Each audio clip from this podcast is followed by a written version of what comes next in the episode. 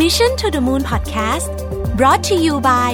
ศศิ Mousse Mellow Foundation Powder สวยเร็ว ปิดเนียนคุมมันนาน สวัสดีครับยินดีต้อนรับเข้าสู่ Mission to the Moon Podcast นะครับคุณอยู่กับรวิศ หาญอุตสาหะครับ มันมีงานชิ้นหนึ่งของ m c k เคนซี่นะฮะที่ผมต้องบอกว่าเป็นหนึ่งในเอกสารที่ผมพรินแล้วก็วางไว้บนโต๊ะแบบที่ เกือบเกือบจะถาวรก็คือมันอยู่บนโต๊ะทำงานผมเนี่ยเกือบจะตลอดเวลานะฮะ paper ชิ้นนี้เนี่ยชื่อว่า The Mindset and Practice of Excellent CEOs นะฮะคือที่บอกว่ามันอยู่บนคือจริง ๆ มันก็ไม่ได้ใหม่มากละเขา publish มาปีที่แล้วนะฮะแต่ว่าสิ่งที่ผมชอบมากเกี่ยวกับเปเปอร์นี้ของ m c k เคนซี่ก็คือว่า เขาพยายามจะเล่าให้เราฟังครับว่า หน้าที่ของ CEO คืออะไร บางทีเนี่ยตอนเริ่มทำงานเนี่ย job description ของ CEO นะฮะมันก็ก็มีหลายแบบนะ ถ้ามาแบบทำเองเลยเนี่ยอันนี้อาจจะแทบจะเรียกว่าไม่มี job description เพราะมันก็มาอะไรทำมาก็ทำไป แล้วก็ค่อยๆสร้างบริษัทขึ้นไป จนถึงวันหนึ่งบริษัทถึงจุดหนึ่งบางทีงงเหมือนกันนะครับว่าเราขาดตกบกพร่องเรื่องอะไรไปหรือเปล่า ในกรณีขององค์กรที่จ้าง CEO คนนอกเข้ามา job description ก็อาจจะดีขึ้นนิดหนึ่งนะฮะแต่ส่วนใหญ่มันจะเป็น expectation คือความคาดหวังมากกว่า คุณต้องเพิ่มยอดได้เท่านี้ คุณต้องทำนู่นทำนี่ได้ แต่เวลาพูดถึงว่าคุณต้องทำอะไรบ้างเนี่ยไม่มีใครเขามาบอกกันหรอกฮะเพราะว่าทุกคนต้องถือว่า CEO เนี่ยเป็นตำแหน่งที่สำคัญ ที่สุดในองค์กรก็ว่าได้ เพราะฉะนั้นทำอะไรเนี่ยคุณต้องรู้อยู่แล้ว แต่เชื่อไหมครับว่าอะผมผมไม่พูดถึงคนอื่นแล้วกัน ผมพูดถึงตัวเองแล้วกันผมผมมีบางอย่างที่ผมก็ไม่รู้เหมือนกันว่าผมต้องทำไม่ไม่ไม่รู้นี่คือไม่รู้จริงๆนะฮะคือไม่ใช่ว่าแกล้งไม่รู้หรือว่าไม่อยากทำนะฮะงานวิจัยชิ้นนี้ของ m c k เคนซี่น่าสนใจ เพราะว่าเขาไปเก็บข้อมูลมาจาก CEO ถึง 7,800 คน จาก 3,500 บริษัทนะฮะที่เป็นบริษัท Public Traded Company อาจจะงงว่าเอา้าทำไม 3,500 บริษัทมี CEO ตั้ง 7,000 กว่าคนนะฮะ เพราะเขาเก็บผ่านช่วงเวลาถึง 25 ปีครับพอเก็บ 25 ปีก็บริษัทเดิมเปลี่ยน CEO นะฮะ มี 70 ประเทศแล้วก็อยู่ใน 24 อุตสาหกรรมด้วยกันนะครับข้อมูลจาก m c k เคนซี่เนี่ยบอกเราว่าเอ่อ performance ของบริษัทนะฮะขึ้นอยู่กับตัว CEO เนี่ยนะครับ ถึง 45%เลยทีเดียว โดยเฉพาะในการตัดสินใจเรื่องใหญ่ ๆ ที่ขยับตัวบริษัทได้นะครับ แล้วก็มี CEO เพียงแค่ 60%เท่านั้นก็คือ 3 ใน 5 คนนะฮะที่ทำได้ตามความคาดหวังของในกรณีนี้ก็คือจ้างมา สมมติว่าเราจ้างมาไม่ว่าจะใน capacity ไหนก็ตามเนี่ย60%เท่านั้นเองที่ทำได้ตามความคาดหวังของผู้ แต่งตั้งอาจจะเป็นบอร์ดบริหาร ใน 18 เดือนเนี่ยมีแค่ 60%ก็คือ 3 คนจาก 5 คนเท่านั้นพูดง่ายคือ 2 คนจาก 5 คนนี่ fail นะฮะวันนี้เราจะมาคุยกันว่า หน้าที่ของ CEO ทั้งหมดเนี่ยมีอะไรบ้างนะครับ จริงๆต้องบอกว่ามันน่าสนใจมากเลยนะครับ McKinsey เขาแตกย่อยออกมาเลยว่ามันมีทั้งหมดด้วยกันเนี่ย6งานใหญ่ 18 งานย่อย เป็น framework ก่อนนะ คือมันจะมีส่วนที่เป็นงานสำคัญอยู่ 6 อย่างนะครับ ก็คือ corporate strategy organizational alignment team and process personal working norms external stakeholder แล้วก็ board engagement มี 6 มุมมองด้วยกันนะครับ แต่ในแต่ละอันเนี้ยก็จะมีย่อยๆลงไปอีกนะฮะ เรามาคุยกันทีละอันก่อนเลย corporate strategy นะฮะ corporate strategy เนี่ยคือกลยุทธ์ขององค์กร หน้าที่ของ CEO ใหญ่สุด คือเขาใช้คำว่า focus on beating the odds คือคุณจะต้องทำยังไงก็ได้ให้ให้พลังงานของคุณเนี่ยมันไปโฟกัสอยู่ที่การจะทำให้องค์กรคุณเนี่ยมันดีกว่าค่ามาตรฐานหรือดีกว่าโอกาสทั่ว ๆ ไป คำว่าโอกาสทั่วๆไปเนี่ยคือ 1 ใน 12 บริษัทเท่านั้นเอง ที่จะมีโอกาสขยับจากกลุ่มที่เรียกว่าเป็นค่ากลางๆ เป็นบริษัทกลางๆ ขึ้นไปเป็นท็อปควอไทใน 10 ปีนะในช่วงเวลา10 ปีเนี่ยนะฮะมีแค่หนึ่งใน 12 บริษัทเท่านั้นเอง ที่จะไปได้นะฮะที่น่าสนใจก็คือไอ้ top quartile เนี่ยไอ้สิบเปอร์เซ็นต์ top quartile ที่ว่าเนี่ยนะฮะ มี economic profit ก็คือกำไรหรือว่ามูลค่าทางเศรษฐกิจเนี่ยถึง 90%ธุรกิจทั้งหมด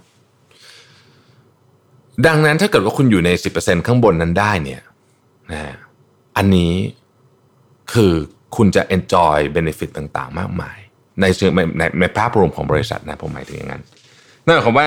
ถ้าถามว่า corporate strategy CEO ต้องโฟกัสอะไร นี่คือคำตอบ คือ beating the odds คุณต้องเอาชนะ ไอหนึ่งใน 12 นี้คุณต้องเป็นหนึ่ง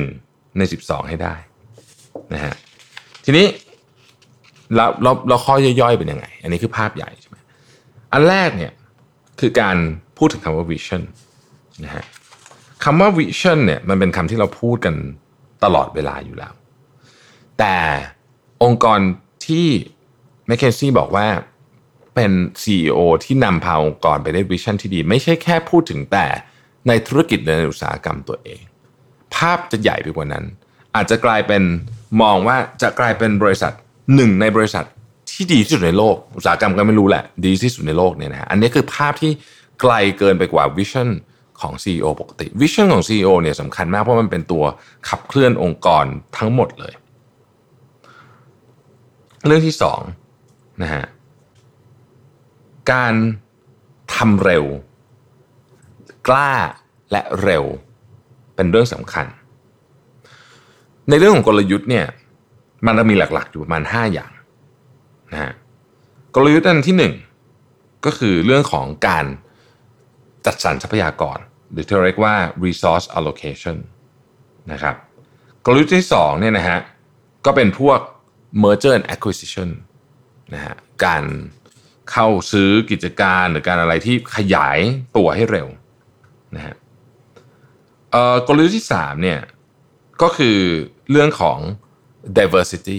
ความหลากหลายนะฮะกลยุทธ์ที่4เนี่ยเป็นเรื่องของการเเพิ่ม เรียกว่าประสิทธิภาพนะฮะขององค์กรโดยรวมนะฮะส่วนอันที่5เนี่ยนะฮะก็คือเรื่องของการ พัฒนาจุดต่าง อันนี้เป็นคร่าวๆ แต่ว่าในงานวิจัยที่เขาทำมาเนี่ยเขาบอกว่า องค์กรที่ CEO ตัดสินใจทำไอ้ห้าอย่างที่ว่าเนี่ยแบบกล้าหาญมากๆ แล้วก็เร็วเนี่ยนะครับหนึ่งถึงสองหนึ่งแค่หนึ่งถึงสองอย่างใหญ่ๆเนี่ยนะจะเพิ่มโอกาสนะครับ ในการที่จะทำให้บริษัทเนี่ยขึ้นไปอยู่ใน top quartile สิบเปอร์เซ็นต์ที่ว่าเนี่ยได้ถึงสองเท่า แต่ถ้าทำสามอย่างขึ้นไปนะ จะเพิ่มโอกาสถึงหกเท่าเลยทีเดียวนะฮะเพราะฉะนั้นอันนี้ถือว่าเป็นเรื่องที่สำคัญนะครับอันที่สองคือ organizational alignment นะฮะเป็นการบริหารจัดการสุขภาพขององค์กรก็ว่าได้นะครับ ผมชอบประโยคที่เขาเขียนมาเขาบอกว่า as successful as successful investor what they look for in portfolio companies and many will let will tell you they rather put money on an average strategy in hands of great talent than on a great strategy in the hands of average talent ชัดเจน ถ้าคุณเป็นถามนักลงทุนที่ประสบความสำเร็จ ให้เลือก 2 บริษัทบริษัทหนึ่งกลยุทธ์ธรรมดา แต่คนเก่ง อีกบริษัทหนึ่งกลยุทธ์เจ๋งมากเขียนในกระดาษเทพมาก แต่คนเฉยๆเขาจะเลือกคนเก่งนะฮะดังนั้นนั่นหมายความว่า การบริหารจัดการคนจึงเป็นประเด็นที่สำคัญมากคำว่าบริหารจัดการคนพูดแบบนี้มันกว้างมาก ๆนะฮะแต่ว่า CEO ที่เก่งมากๆ ที่ทำให้บริษัทใน top quartile ได้เนี่ย McKinsey บอกว่า CEO เหล่านี้เนี่ยมีการบริหารจัดการคนอย่างเป็น system มากๆ นั่นหมายความว่ารู้ว่าเอาคนนี้ไปทำเรื่องนี้เนี่ยตอบได้เลยทันทีว่าเพราะอะไรไม่ใช่แค่ เออเขารู้สึกว่า หรือคิดว่า หรือก็คนนี้มันดูเก่งเรื่องนี้ดี ไม่ใช่มีระบบที่ชัดเจนเลยนะครับ มีการวัดผลคนเหล่านั้นที่ชัดเจนนะครับ แล้วก็พยายามดึงศักยภาพของคนออกมา ให้ได้มากที่สุด ถ้าพูดเรื่องคนแล้วเนี่ยเจาะลงไปอีกนิดหนึ่งนะครับ อันที่หนึ่งแน่นอนต้อง put the right man to the right job เรื่องนี้พูดง่ายแต่ทำจริง ๆ แล้วยากเป็นหน้าที่สำคัญมากของ CEO อันที่สองคำว่า employee engagement คำว่า culture มีความสำคัญมาก ๆ และมันจะเกิดขึ้นก็ต่อเมื่อ CEO ลงไปเล่นเอง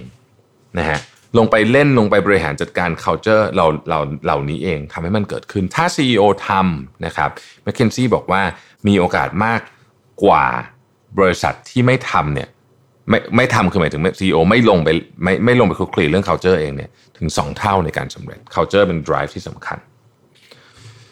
อีกอันหนึ่งเขาบอกว่า combine speed with stability นะฮะ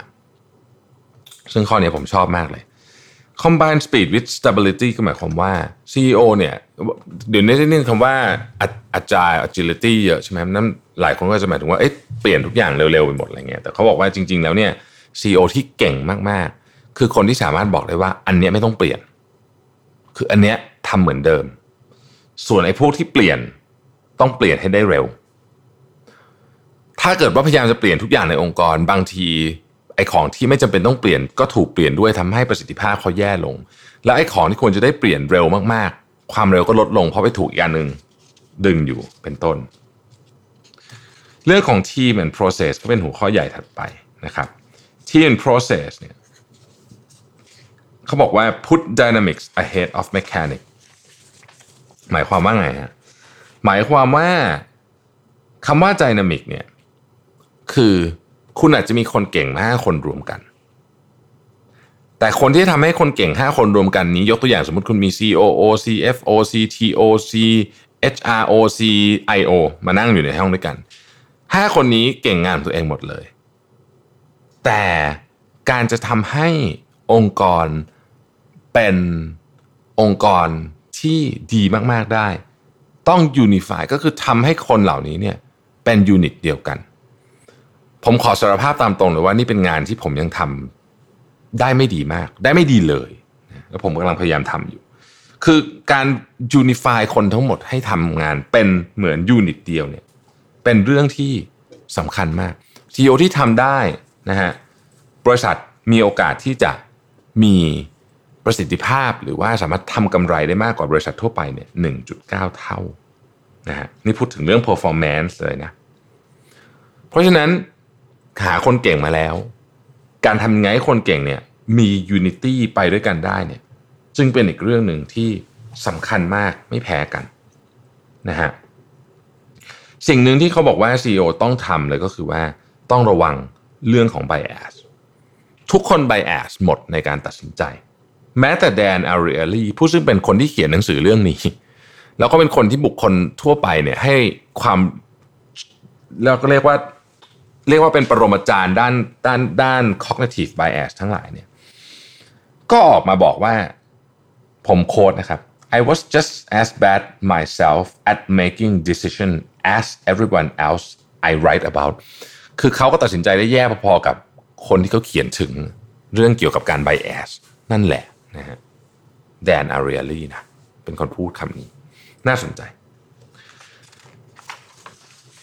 เรื่องต่อไปครับ board engagement นะฮะ board engagement คือคณะกรรมการเป็น part ที่ 4 โดยปกติแล้วถ้าถามว่าใครคือหัวหน้าของ CEO เนี่ยก็คือคำตอบก็คือบอร์ดนะครับในองค์กรปกตินะครับบอร์ดจะมีหน้าที่กำหนดนโยบายนะฮะ เสร็จแล้วก็มาบอกกับ CEO ว่าคุณต้องทำนี่คือสิ่งที่เราจะทำนะ เสร็จแล้ว CEO เนี่ยก็จะไปปฏิบัติงานกับทีมที่เหลือ บอร์ดโดยส่วนใหญ่จะไม่เข้ามาก้าวไก่การตัดสินใจงานของคนที่เป็นระดับลูกน้องของ CEO ลงมาทั้งหมดโดยส่วนใหญ่บอร์ดจะไม่เข้ามา บอร์ดมีหน้าที่ให้คำปรึกษา แต่จริงๆแล้วเนี่ยแมคเคนซี่บอกว่า จริง ๆ แล้วเนี่ยบอร์ดสามารถทำงานได้เยอะกว่านั้น เพราะ CEO เองเนี่ยสิ่งที่ CEO มักจะไม่ค่อยมี บางคนมี ซึ่งก็ดีแต่มักหลายคนไม่มีก็คือmentor แล้วส่วนใหญ่คณะกรรมการที่อยู่ในองค์กรเนี่ยนะครับโดยเฉพาะองค์กรที่เป็นบริษัทขนาดใหญ่ หรือว่าองค์กรที่มีการทำเรื่องนี้เป็นอย่างจริงจังอาจจะไม่ต้องใหญ่มาก แต่ว่ามีการคัดสรรคณะกรรมการจริง ๆ ไม่ใช่เอาญาติโกโหติกามานั่งอย่างเดียวเนี่ยนะครับ การคัดสรรคณะกรรมการจริง ๆ เนี่ย มันจะทำให้องค์กรเนี่ยมีเหมือนกับที่ปรึกษาที่ปรึกษาของ CEO เป็นกลุ่มคนที่สำคัญมาก เพราะ CEO เองก็ มองอะไรไม่ได้ออกทุกเรื่องเหมือนกัน บางเรื่องก็มองไม่ออกนะครับ แม้แต่คนที่เก่งมากๆที่สุดของโลกเนี่ยนะฮะเช่นผู้ก่อตั้ง Google เนี่ยเขาก็ยังต้องมีคนช่วยคิดคนช่วยปรึกษาเลยนะครับ เพราะฉะนั้นจึง สำคัญ อันนี้คือบทบาทของบอร์ด อีกอันหนึ่งก็เป็นเรื่องของ external stakeholder แมคเคนซี่บอกว่า CEO ที่ดีต้องตอบคำถามได้ว่าเราทำธุรกิจนี้ไปเพื่ออะไร แล้วเรื่องของสังคมเรื่องของโลกเรื่องของอะไรต่างๆเหล่านี้เนี่ยมันไม่ใช่แค่ CSR แต่มันคือคอหรือมันคือแก่น ของธุรกิจ ผมขอยกตัวอย่างที่เราเห็นชัดที่สุดองค์กรหนึ่งของโลกก็คือ n i กี้นะครับในช่วงเวลาที่เกิดความขัดแย้งอย่างหนักในสหรัฐอเมริกาเกี่ยวกับเรื่อง เขาใช้คำว่า system systematic racism การเหยียดผิวอย่างเป็นระบบไนกี้เป็นหนึ่งในแบรนด์แรกๆที่ออกมา แล้วก็ต้องบอกว่าไม่ใช่ทำแค่ครั้งนี้ แต่ทำมาตลอดทำมาตลอดจริง ๆ แล้วเป็นแบรนด์ที่ลูกค้ารู้สึกว่า วิชั่นของ n i กี้ไม่ใช่แค่ขายของให้ได้เยอะที่สุดหรือกำไรได้เยอะที่สุด หรือไม่ใช่แม้แค่แม้แต่จะทำ CSR แต่วิชั่นของ n i กี้เนี่ยมันมี power ระดับที่จะเปลี่ยนแปลงโลกหรือสังคมได้เลยทีเดียว อย่างประเด็นเรื่องของการเหยียดสีผิวที่ไนกี้กำลังออกมาพูดอยู่ตอนนี้ ซึ่งจริงๆเขาทำมาตั้งแต่ตอน Colin Kaepernick แล้วเนี่ยมี Impact เยอะมากนะครับ โดยเฉพาะในสังคมอเมริกัน นี่ก็ต้องยกความดีความชอบให้กับแบรนด์อีกเหมือนกันนะฮะ ซีอีโอที่ดีมีงานอีกอย่างหนึ่งก็คือเตรียมพร้อมสำหรับการรับมือกับวิกฤตนะฮะเตรียมพร้อมนี่ไม่ใช่เตรียมพร้อมเฉพาะเรื่องของการเงินอย่างเดียว แต่เตรียมพร้อมเรื่องของ mindset เรื่องของการมองภาพไปออก เรื่องของการประเมินความเสี่ยงกับคู่ค้า ลูกค้า ธนาคาร เจ้าหนี้ ลูกหนี้ต่างๆ นานาเหล่านี้ แล้วก็ เหมือนกับเห็นภาพอยู่ตลอดเวลาว่าโอกาสเรื่องพวกนี้มันมีโอกาสเกิดได้ บทความนี้เขียนก่อนที่โควิดจะระบาดแต่เราเห็นแล้วว่ามันเป็นความจริงอย่างมากเลยว่าองค์กรไหนที่เตรียมเรื่องพวกนี้ไว้ก่อน มีประโยชน์จริง ๆ อันสุดท้ายคือ personal working norms อันนี้เป็นผมใช้คำว่าเป็นการบริหารจัดการตัวเอง หลักใหญ่ใจความเลยก็คือว่า ต้องทำเฉพาะสิ่งที่ CEO ต้องทำ คือทำได้คนเดียวเท่านั้น ที่เหลืออย่าทำเด็ดขาด CEO ส่วนใหญ่งานล้นอยู่แล้วทำงานหนักมากอยู่แล้วนะฮะเขาบอกว่าในงานวิจัยเนี่ยบอกว่า CEO จำนวนมาก ต้องต่อสู้กับความเหงา ความเครียดความโกรธ ซึมเศร้าและเหนื่อยล้าเหนื่อยอ่อน สิ่งที่ CEO ต้องทำคือบริหารเวลาและพลังงานให้ดีที่สุดสิ่งที่ดีมาก ที่จะทำได้นี้ก็ต้องเซตสิ่งที่เรียกว่า Office of CEO ขึ้นมา ในกรณีที่บริษัทขนาดใหญ่เนี่ยเราจะเห็น Office of CEO มีคนเยอะมากนะครับแต่ถ้าเป็นบริษัทที่ไม่ใหญ่มากไซส์กลางๆเนี่ยอย่างน้อยที่สุดเนี่ยต้องมีผู้ช่วยหนึ่งคนนะครับแล้วก็มีผู้ช่วยจริงๆอาจจะอาจจะมีหนึ่งหรือสองคนนะฮะถ้ามีสองคนได้เนี่ยก็ต้องแบ่งงานกัน อันนึงเนี่ยดูเรื่องที่เป็นเรื่องของการบริหารจัดการเรื่องของเวลาซะเยอะ นะครับจะเข้า meeting อะไร agenda นี้สำคัญไหม แล้วต้องมี alone time ให้ CEO ด้วยให้เขาพักอยู่เฉยบ้างนะฮะในขณะที่คนหนึ่งเนี่ยอาจจะดูพวกโลจิสติกนะครับติดตามงานนะครับ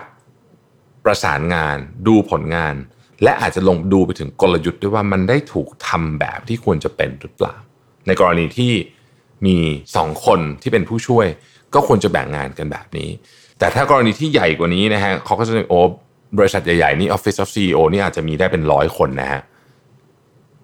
ห้าสิบคนร้อยคนอะไรอย่างเงี้ยร้อยคนไม่รู้มีป่ะแต่ว่าห้าสิบคนเนี่ยผมเคยเห็นนะ